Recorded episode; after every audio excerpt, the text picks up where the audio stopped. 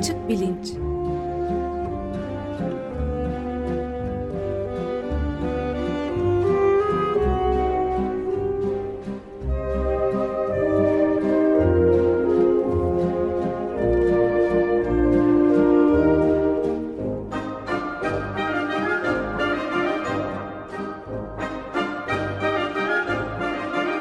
Güven Güzeldere ile bilim ve felsefe sohbetleri.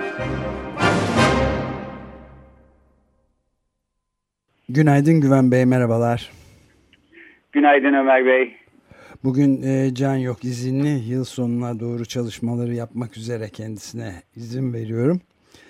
O yüzden birlikte yapıyoruz. Konumuz da e, sizin de e, Cheater Detection Module denen yani bir insanlarda sahtekarlık yapanları saptamaya ait bir beyin bölgesi üzerinde ilginç bir tartışma yapacağız herhalde öyle anlıyorum. Evet bugünkü konumuz küçük bir değişiklik yaptık program gidişinde. Ee, canlılar dünyasında yanıltanlar, aldatanlar ve kendi kendini kandıranlar e, diye özetleyebiliriz. Ee, evrimci psikoloji diye bilinen bir ekol var psikoloji içinde. E, orada da öne sürülen bir iddia var, tartışmalı bir iddia. E, sizin de dediğiniz gibi insan beyninde evrimleşmiş, e, doğuştan yer alan bir sahtekarları yakalama modülü olduğunu öne sürüyorlar. E, tartışmalı bir alan fakat bir şekilde e, Türkiye gündemini e, işgal eden meselelerle temas edince e, bu konuyu böyle araya sokalım dedik. Yoksa e, e, dinleyenlerin hatırlayacağı gibi geleneksel alternatif ve tamamlayıcı tıp serisinin içindeyiz. E, hatta bugün serinin dördüncü bölümünü e, yapacağımızı Işıl Arıcan'la e, homeopati üstüne konuşacağımızı duyurmuştuk. E, bir hafta ertelemiş olduk. E, gelecek hafta homeopati programını e, yapacağız. Arkasından da Profesör Melih Korkmaz'la iki programımız daha olacak. Dolayısıyla seri sürüyor olacak. E, şimdi bu sahtekarlık konusu nereden çıktı diye sormaya herhalde e, gerek bile yok. E, bir kısmımız e, Açık Gazete'de sizde New York'taki bir mahkeme salonunda e, Türkiye'de bir zamanlar ülkeye şerefli hizmetlerde bulunmuş bir iş adamı olarak takdir e, takdim edilen e, ama asıl işinin e, devlet büyüklerine rüşvet vererek soygunculuk yapmak ve kendi cebini doldurmak e, olduğu anlaşılan. E, Bunu kendisi şimdi, de ifade eden zaten. Kendisini de bunu ifade ediyor ve bu sırlarını da ifşa etmeye başlayınca birden gözden düşüp işte neredeyse casus ilan edilen malına mülküne el konulan e, Reza Zarrab isminde aslında çok genç e, ve çok kısa sürede milyonlarca dolarlık e, servet sahibi olmuş bir adamın yaptığı itirafları izliyor vaziyetteyiz. E, ortaya saçılan yalanın, dolanın, yolsuzluğun bini bir para sahiden ve bir süre daha sürecekmiş gibi gözüküyor. Evet öyle dendi de yani bir bugün daha e, dün bir yazı daha e, bu konuda yazılmış bir makaleye değindim. Bu konuyu yakından takip eden bir hukukçu da Amerika e, Birleşik Devletleri'nden bir hukukçu da bu daha devam edecektir e, diyor. E, evet çünkü galiba davanın daha savunma makamı e, başlamadı bile. Onlar Reza Zarrab'ı sorgulayacaklar e, filan daha yani e, birkaç günde biter deniyordu. Bu hafta boyunca da e, sürecekmiş gibi gözüküyor. Şimdi bu davayı takip eden e, insanlar e, Amerikalı iki e, gazeteci mesela Twitter üstünden an ve an e, Reza Zarrab'ın söylediklerini aktarıyorlar. Bu tür bilgiler e, geldikçe e, bunları takip eden e, insanlarda çok çarpıcı bir etki yaratıyor. Ben kendimi de bunların içine dahil edebilirim. Aslında bu çarpıcı etkiyi bir yerden hatırlıyoruz. Aralık 2013 sonundan itibaren işte bir takım ses kayıtları yayınlanmaya başlandığı zaman ve büyük paraların, yolsuzlukların, karanlık işlerin döndüğüne dair e, siyasetin en tepesindeki insanların kendi seslerini e, duymaya başladığımız zaman da benzer bir etki olmuştu. Hatta o zamanlar ben hatırlıyorum mesela metroda akıllı telefonunu açıp bütün vagona bu ses kaydını dinletmeye çalışan insanlara falan e, şahit olmuştum. E, böyle bir herkes duysun burada bir şeyler var e, hissi oluyor insanlarda. E, sonra tabii o 2013 dönemi kapandı. Hatta e, müthiş bir algı operasyonuyla o dönemden ya da o kayıtlardan söz etmek bir tür vatan hainliği e, alameti haline getirildi. E, arkada kalmış oldu. Fakat şimdi ona benzer e, tepkilerin e, tabii o zamanki o ses kayıtlarına da referanslar var haliyle. Hatta bir kısmı e, mahkemede delil olarak sunuluyor falan. Böyle şaşkınlık ve karışık bir öfkeyle yeniden ortaya çıktığını e, görmek mümkün toplumun bir kesiminde en azından. Ee, öte yandan o zamanlar bu ses kayıtlarına tamamen kayıtsız kalan insanlar ya da bir tür komplo teorisi olduğunu e, ortaya e, öne sürenler e, ve sırtlarını dönenlerdi. Bugün de çok benzer bir tutum var. E, işte bu aralar siz de izliyorsunuz Açık Gazete'de pek çok köşe yazarı bunların seçime bir etkisi olmaz hiç e, boşu boşuna e, büyütmeyin bunları filan diye yazıyor. Gerçekten de seçimlere bir etkisi olmayabilir. Doğru fakat ortada ben ilginç bir durum olduğunu düşünüyorum ve bugünkü programın e, iki temel e, sorusunu da aslında bu durum üstünden e, formüle edebiliriz diye düşündüm. Yani e, yalnız bu olan bitenlere bu sahtekarlık iddialarına verilen tepki temelinde bile Türkiye nüfusundaki derin siyasi ayrışmanın röntgenini çekmek mümkün gibi gözüküyor bana. Ve şu iki soruyu e, e, sormak e, mümkün. Bir, bu ortalıkta uçuşan rüşvet, yolsuzluk, sahtekarlık iddiaları toplumun bir kesiminde niye bu kadar büyük bir tepkiye neden oluyor? İki, aynı iddialar diğer kesimde niye hiç tepkiye neden olmuyor? Ee, şimdi birinci soru e, çerçevesinde bu sahtekarlık yakalama modülü hipotezi denen meseleden biraz söz ederek başlayayım. Ee, ikinci sorunun cevabını daha ilginç bulduğumu fakat söyleyeyim. Ee, daha karmaşık bir cevabı var. Ama daha önceki programlarda sosyal psikoloji literatüründen aktardığımız bazı kuramlar, olgular ışığında e, o konuda da bir takım ipuçları bulmak mümkün diye düşünüyorum. E. Şimdi tepki verenler e, kısmından başlayalım isterseniz.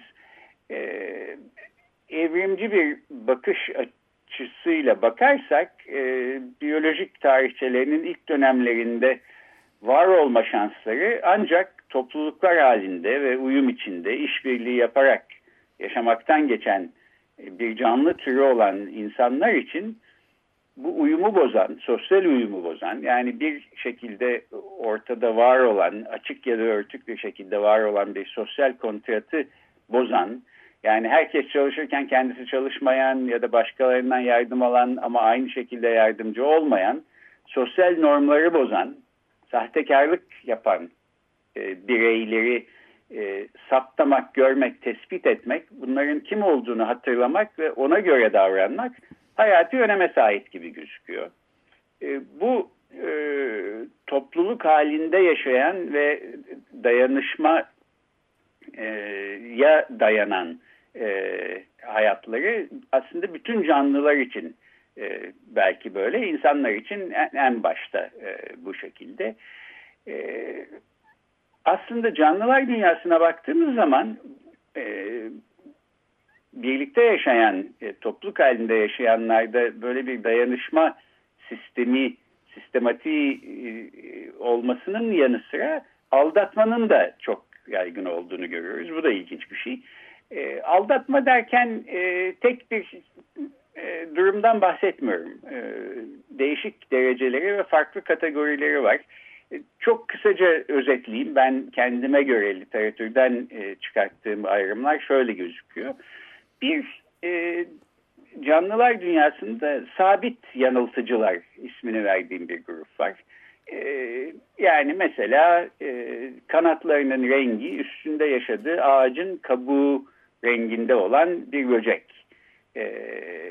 Bu böceğin kanatlarının rengi e, evrimsel tarihi içinde değişerek o rengi bulmuş ve yaşadığı ekolojik dünyaya uyum göstermiş bir e, avantaj sağlamış bu böcek için. E, burada yanıltıcı bir durum bir anlamda var. Yani e, ağacın üstünde durduğu zaman sanki orada yokmuş gibi e, görüyor diğer hayvanlar bu böceği. Bu da bir avantaj sağlıyor. E, öte yandan sabit bir durum var. Yani ağacın kabukları renk değiştirse, yarın o ağaçlar ortadan kalksa e, bu böceğin hali fena. E, herhangi bir uyum sağlama ya da adaptasyon imkanı e, na sahip değil. Kendi hayatı içinde değil. Belki evrimsel tarihi içinde e, genlerinde değişiklikler olarak e, zaman içinde böyle şeyler olabilir. Ama e, bu böcekler kendi hayatlarında ancak sabit yanıltıcılar olarak e, var olabiliyorlar.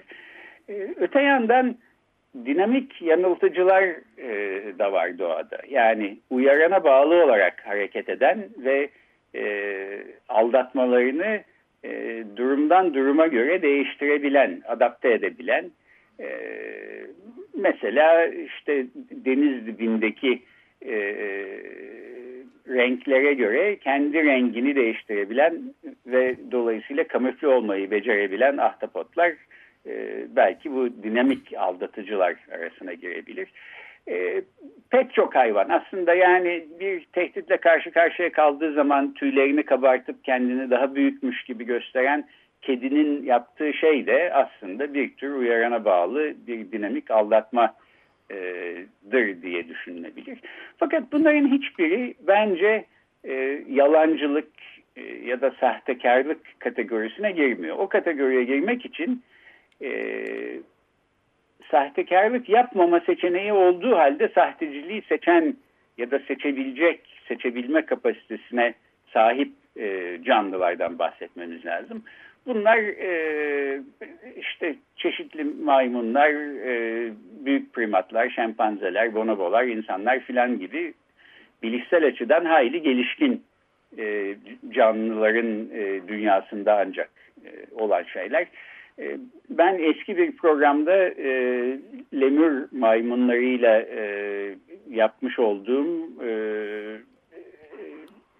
bir deneyden bahsetmiştim. E, iki öğrencimle birlikte. E, bu deneyde maymunlardan bir tanesi küçük olanı, e, erkek olanı yiyeceğin nerede olduğu bilgisine sahip. E, daha büyük olan, e, dişi olan ise e, bu bilgiye sahip değil fakat e, erkeği takip ederek e, erkeğin e, yiyeceğin nerede olduğunu bildiğini anladıktan sonra e, o, o yiyeceği elinden almaya başlıyor.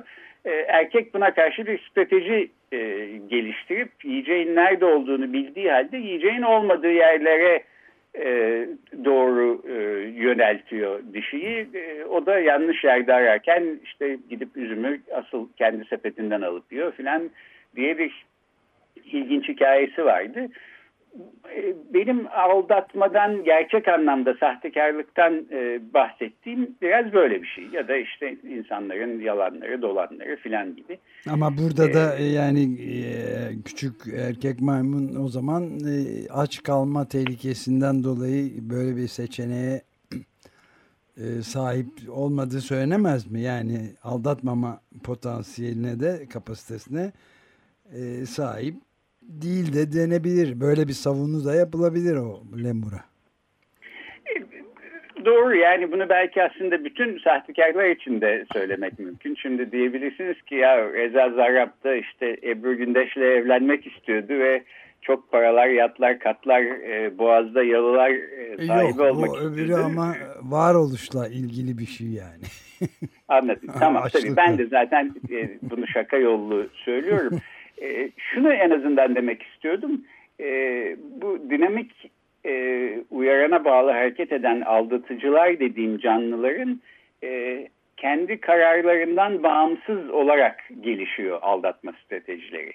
E, yani bir kedi bir tehdit altında kaldığı zaman karar verip ben en iyisi şöyle tüylerimi kabartayım da daha büyükmüş gibi gözükeyim Değil düşüncesiyle hareket etmekten ziyade otomatik olarak bunu yapıyor. Evet. E, bu lemur maymununun evet e, hayatta kalması ve o yiyeceği yemesi için e, aldatması gerekiyor ama başka e, koşullar ortaya çıksa belki o seferlik aldatmamayı seçebilir. Öyle evet, bir seçeneği. Yani. Ben de onu kastettim. Evet. evet, evet. Aradaki fark biraz böyle bir fark. Şimdi e, sosyal normlar alanında insansı primatların dünyasına ve insanlara baktığımız zaman e, bam telimize basan bazı temel konular olduğunu görüyoruz. İşte mesela şempanzelere bakarsak e, yiyecek ve seks e, onlar için en temel iki konu. Belki biz insanlar için de böyle denebilir ama çağdaş hayatta e, işte hani yiyeceğin yerini geçinmenin aracı olan para almış olsun diyelim. E, bu son bir haftadır ortaya dökülen e, bilgilerde e, sözü geçen meblalar da aslında küçük paralar değil. Siz de açık gazetede bahsettiniz. İşte evet. Reza Zarrab 45-50 milyon avro rüşvet verdiğini söylüyor. Aradaki 5 milyon avronun ne olduğu da pek önemli değilmiş gibi gözüküyor mesela. Hı hı. Ee, ben küçük bir hesap yaptım. Umarım yanlış hesaplamamışımdır. Çünkü bir taraftan da olamaz diye düşünüyorum ama Türkiye'de asgari ücretle geçinen bir kişi e, bu 45-50 milyon avro biriktirmek için e, kaç sene boyunca hiç para harcamadan e, sürekli çalışıp e, parasını bir kenara koyması lazım diye merak ettim. 10 bin yıldan fazla çalışması gerekiyormuş Ömer Bey. Öyle ee, yanlış hesaplamadıysam 10 bin sene ee, yani bu nasıl büyük bir uçurum olduğunu aslında e, herhalde insana gösteriyor. 10 bin sene önceden beri birisi çalışıyor olsa ancak işte Reza Zarrab'ın rüşvet olarak verdiği paralara belki yetişebilecek. Şimdi Peki e, bu tür e, meblalar da söz konusu olduğu zaman insanların şaşkınlıkla karışık bir öfke göstermesi çok doğal gibi gözüküyor. Bu e, e, sahtekar yakalama modülü tezini öne sürenler de buna benzer şeyler söylüyorlar. E, doğuştan bu işe adanmış beynimizde bir nöron şebekesi olduğunu iddia ediyorlar. E, Lida Kozmides ve John Tooby diye e, karı koca iki psikolog e, Kaliforniya Üniversitesi Santa Barbara'da e, üç çeşit kanıt sunuyorlar bu konuda. E, diyorlar ki e, bir takım testler verdiğimiz zaman insanlara e, akıl yürütmeleri çok e, iyi olmayan insanlar bile sosyal kontratla ilgili yani içinde sosyal durumlarla ilgili sahtekarlık e, içeren sorularda daha yüksek oranda doğru cevap veriyorlar.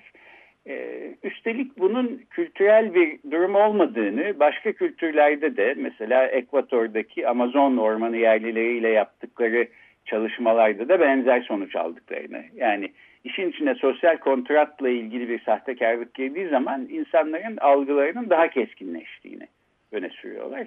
Bir de ellerinde e, işte bir nöropsikoloji vakası olarak bir e, hasta var. RM adında bir beyin zedelenmesi geçirmiş. Bu e, kişinin e, akıl yürütmesi her alanda normal e, olarak devam ediyor. Fakat sosyal kontratla ilgili, sosyal alış alışverişle ilgili sahtekarlık içeren e, sorularda e, doğru cevap veremiyor. Sanki o konularda hiçbir şey anlamıyormuş gibi limbik sisteminde olan bir zedelenmenin e, işte bu insanların Kozmides ve Tubi'nin e, iddia ettiği beyindeki özel modülü zedelemiş olduğunu ama başka hiçbir şeye zarar vermemiş olduğunu bu modülünde adanmış bir modül olduğundan yalnızca tek işinin işte bu sosyal toplumsal alanda sahtekarları yakalama, tespit etme e, olduğunu, fonksiyonunun bundan ibaret olduğunu öne sürüyorlar. E, bu tartışmalı bir konu. E, bu işi nasıl yapıyorlar, testlerde hangi soruları soruyorlar, e, bir Wason seçme testi diye bir test e, uyguluyorlar. E, bunları belki bir başka programda ele almak e, daha iyi olabilir. E, dolayısıyla o detayları geçeyim. E, bu insanların tezlerine karşı başka tezler getiren e, araştırmacılar da var. E, mesela e, yine Kaliforniya Üniversitesi Davis'ten Dennis Cummins diye bir felsefeci e, diyor ki aslında bu sahtekarları yakalama denen meselede e, öğrenilmiş bir e, parça da söz konusu. Hatta kendi yaptığı bir deneyden şu sonucu çıkartıyor. Sosyal rütbesi daha yüksek olanlar yani sosyal katmanların daha üstlerinde yer alanlar para konusunda mesela sahtekarlık yapanları yakalamada e, daha keskin bir algıya sahipler ya da daha uyanıklar.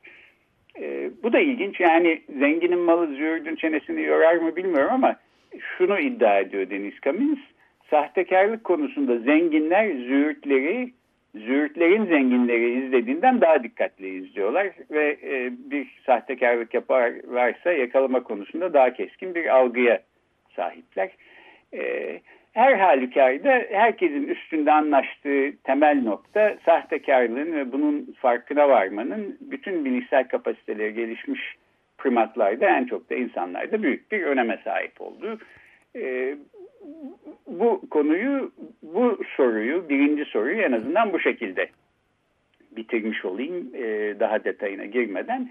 E, ve ikinci soruya geleyim. Yani tepki vermeyenler grubuna. Benim daha ilginç bulduğum grup aslında bu. E, burada da belki bir klasifikasyon yapmak faydalı olabilir. Çünkü durumdan tamamıyla habersiz olanları e, niye tepki vermiyorlar e, diye e, olanlar hakkında niye tepki vermiyorlar diye merak e, etmek anlamlı olmaz. E, bu sahtekarlık sisteminin içinde yer alan ve bundan faydalananlar da tepki vermiyorlar tabii. Burada da herhalde çok şaşılacak bir şey yok. Benim daha ilginç bulduğum kalan iki kategori. Bence bir e, kategoride daha büyük bir dava uğruna bu tür şeylere katlanmak gerektiğini düşünenler. Yani bu tür yolsuzlukların doğru olmadığını ama e, tahammül edilebilir, kabul edilebilir olduğunu düşünenler. Burada ahlakla ilgili, e, ahlak felsefesiyle ilgili ve bir anlamda din felsefesiyle de ilgili başka ilginç konular var. E, bunu da bir kenara şimdilik not edelim. E, bu programda giremeyeceğimiz e, bir derinlik gerekiyor çünkü. E, son kategori ise e, küçük de olsa bir şüphe duyanlar. Yani e, bu ortalıkta dolanan e, bu saçılan itirafların işte yolsuzlukların dönen büyük paraların altında bir gerçeklik olabileceğine dair bir şüphe duyanlar ama bu şüpheye bir şekilde belki bir aidiyet hissi, bir siyasi bağlılık vesaire gibi e, etkenler yüzünden sırt çevirenler yokmuş gibi yapanlar, görmezden gelmeyi tercih edenler. E, ben bu son grubun psikolojisi üstüne kafa yormanın e, Türkiye'deki muhalif siyasetin dikkatle üstünde durması gereken bir şey olduğunu düşünüyorum. Yıllardan beri de bunu söylemeye çalışıyorum. Fakat bu konunun sistematik bir şekilde çalışıldığını, incelendiğini sanmıyorum. E, buna dair hiçbir veri ben en azından görmedim ama e, önemli olduğu bana çok açık gözüküyor doğrusu. Evet yani e, bir de e, tabii bu sadece Türkiye'deki olaylarla değil onlarla da yakından bağlantılı olan bazı şeylerle beraber bu dünden beri yani hafta sonundan beri Amerika Birleşik Devletleri'nde de e, ortaya çıkan şey. Yani hem zarrab sarraf işte nasıl diyeceksek sanık tanıklığı ana meselesinde. Yani bir ana baba günü ortası var. Yani baba soru da şuydu. Bu sanıklık ya da tanıklık gerçek miydi yalan mı? İkisini de söyleyenler var. Yani eğer bir modül varsa ayırt edebilmemiz gerekiyor. İkinci ana konu da işte ana muhalefetin açıkladığı Men Adası belgelerinde 20 gün içinde yatırılan büyük paralar var üst düzey yetkililerin yakınları tarafından. Bunlar peki belge miydi yoksa kağıt parçası mıydı? Bu da algılanamadı. Bu hafta başında da üçüncü ana konuda gönlümüze geldi. Amerika Birleşik Devletleri Başkanı Trump'ın 24 saatlikliğine güvenlik danışmanlığı yapmış olan Flynn'in, General Flynn'in sanıklığı tıpkı sarraf zarrab gibi tanıklığa dönüştü. İtirafı da iftiraya bir anlamda dönüştü. Evet. Türkiye yararına lobi yaptığını ve Gülen'i kaçırma planı için kendisine Türkiye'den milyonlarca dolarlık teklif geldiğini itiraf etti general. Ama ondan sonra da FBI polis teşkilatına yalan söylediğini de itiraf etti. Başkan Trump da onu yalan söylediği için kovduğunu söylediği bir tweet attı. Yalnız Başkanın baş hukuk danışmanı da o tweet'i başkanın değil başkan adına ilk ve son kez olmak üzere kendisinin attığı konusunda tweet attı. Böylece çok zor bir durum ortaya çıktı. Yani başkan eski danışmanının yalanları konusunda yalan mı söylüyordu yoksa doğru mu? Yalansa çünkü adaleti engellemiş ve kendi azline giden yolu da kendisi açmış olabilir. İkinci soru başkanın baş hukuk danışmanı e, başkanın yalan diye attığını söylediği tweet konusunda yalan mı söylüyordu? Yoksa o tweet'i kendisinin attığı yalandı da başkanın yalan dediği tweet mi doğruydu? Bir üçüncü soru da şu. Eski güvenlik baş danışmanı General Flynn mahkemede yalan söyledim derken yalan mı söylüyordu doğru mu?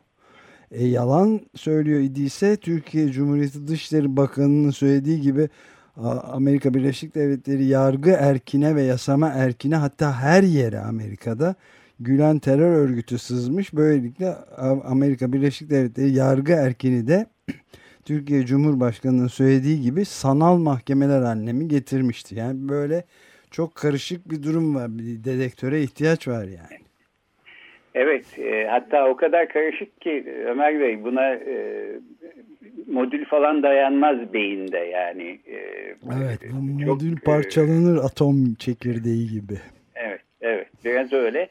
E, Amerika Birleşik Devletleri'nde de aslında Türkiye'yi andıran bir durum söz konusu sahiden. Yani siyasetin en üst seviyelerinde bir, bir takım e, karanlık işler dönüyor. İşte çatlaklardan sızan ışıklar sayesinde ufak tefek bir takım bilgilere ulaşıyoruz ama hepsini bilemiyoruz. Ne olduğunu anlamaya çalışıyoruz. Ee, e, ve Türkiye e, için sorduğum soruyu aslında Amerika Birleşik Devletleri için de sormak mümkün. Yani bütün bunların altında aslında dönen bir takım dolaplar olduğu konusunda küçük de olsa bir şüphe içlerinde olup buna tamamıyla sırt çeviren insanların psikolojisi nasıl bir psikoloji olmalı? Ee, daha önceki programlarda bilişsel uyumsuzluktan bahsetmiştik. Evet. Yani birbiriyle çelişen iki düşüncesi olması insanlarda bir rahatsızlık yaratıyor ve bu rahatsızlıktan kurtulmak için bu düşüncelerden bir tanesini görmezden gelme ya da bir mazeretle diğerine uydurma e, aslında genel bir eğilim gibi gözüküyor. E, inkarın kendini kandırmanın temellerinden birisi olarak e, öne sürülebilir. Hatta e, biraz fazla bastırırsanız geri tepme etkisiyle e, tam tersi bir e, e, tepkiye bile sebep oluyorsunuz. E, öte yandan e, bunun da bir sınırı olduğu biliniyor. E, işte insanların kafasında da bir devrilme anının e, gelmesi ya da kıvılcım anı denilen e, tipping point denilen e, noktaya ulaşıp e, ya ben aslında hep kandırılmışım bunca zaman e, fikrinin birden e, zihni işgal etmesi de mümkün. Sonuç itibariyle e, ateş olmayan yerden duman çıkmaz deyimini icat etmiş bir kültürün e, çocuklarıyız. Bunu da unutmamak lazım ve içlerinde şüphe olan ama bunu görmezden e, gelmeye çalışan insanların psikolojisini anlamak e, ve onları tümden göz ardı etmemek e, bana en azından önemli gözüküyor. E, evet. Burada elbette yani biterken Tabii. ben de bir tek ufak şey ekleyeyim. E, İsrail'de de bu Bibi Netanyahu'nun başbakanın e, iki ayrı yolsuzluk meselesinden dolayı e, oradaki ins insanlardaki modül belki de daha yüksek çalışıyor anlaşılan. Çünkü geri çekmek zorunda kaldı kendisini kurtaracak yasa değişikliğini yapmayı. Bana uygulanmayacak şekilde dedi. On binlerce kişi çünkü Tel Aviv'de, başkent Tel Aviv'de ve başka yerlerde ortaya çıktı. Ee, onlardaki modül biraz farklı olabilir. Ee, evet yani İzlanda'ya da bakarsanız mesela evet. geçen sene bu eski başbakanlarının e, offshore hesapları olduğu ortaya çıktığı zaman 2013'ten beri başbakandı Sigmundur Gunnlaugsson. E, herkes sokaklara döküldü ve e, hani kabine istifa etsin erken seçim olsun filan gibi alternatiflerin hiçbirini kabul etmediler. Ta ki e, Gumlakson e, başbakanlıktan ayrılana kadar müthiş bir öfke patlaması olmuştu filan. Evet, yani bu, burada pek çok konu var. E, farkındalık tek başına yeterli anlamında da bir şey de söylemek e, istemiyorum. Farkındalık e, gerekli koşullardan bir tanesi ama e, işte alternatiflerin olması lazım. İnsanların başka yere yönelebilmesi için bir devrilme anı olsun isteniyorsa bu devrilme anına vesile olacak başka ögelerin de ortaya çıkması lazım. Filan bunlar e, uzun konular. E, şunu söyleyerek bitirmek istiyorum ama e, ortada ateş olmayan yerden duman çıkmaz dedik. E, bir duman bile olmadığını ve duman gibi gözükenin bambaşka bir şey olduğunu aslında sürekli olarak gündemde tutmak da şüpheler üzerlerinde olan, e, şüphe üzerlerinde olan siyasi erk için hayati öneme sahip gibi gözüküyor. Evet. E, bu işin sanatını ve bilimini yapmış olan e, işte 1940'larda e, propaganda bakanı Göbels gibi insanlar var. E, bir alternatif gerçeklik balonu e, oluşturup muazzam bir algı operasyonuyla bu balonun içinde e, yaşamaya insanlar mahkum ediliyorlar. E, bizim de halimizin biraz öyle olduğunu e, ben düşünüyorum. Ancak gerçeklere tosladığı çarptığı yerde bazı çatlaklar oluşunca buradan bir takım bilgiler sızıyor.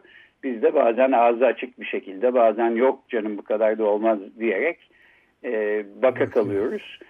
E, vaktimizi açtık. Şununla bitirmek istiyorum. E,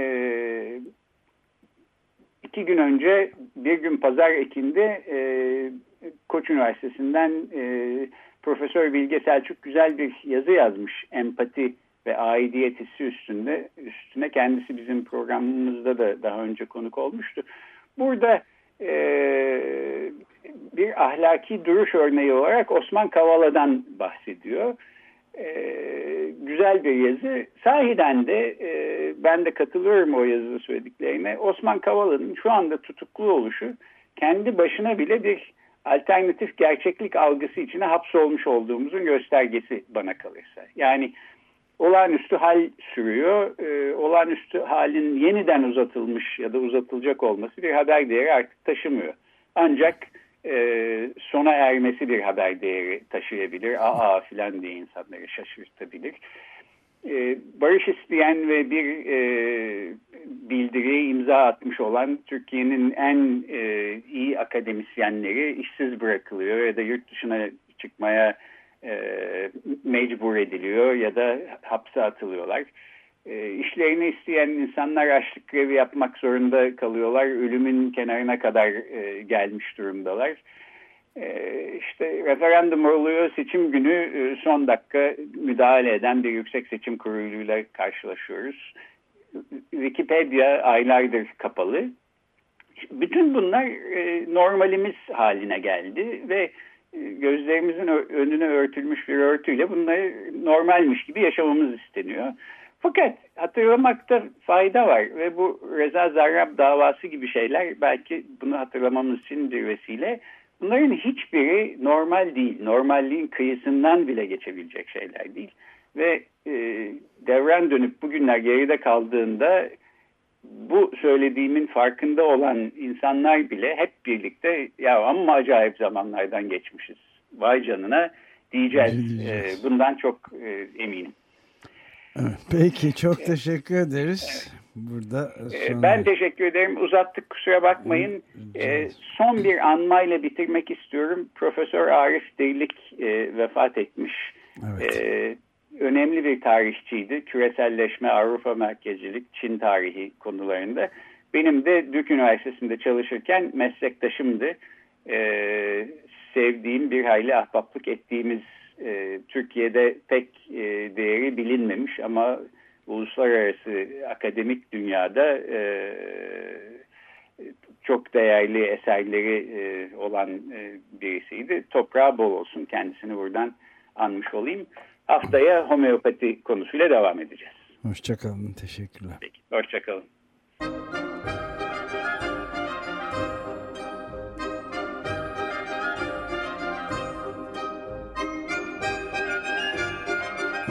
Açık Bilinç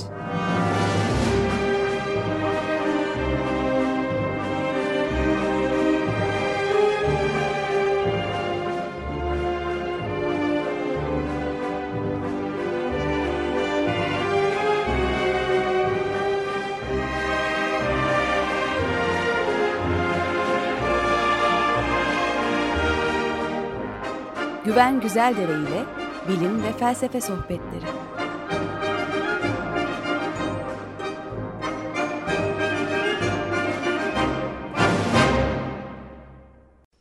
Açık Radyo program destekçisi olun.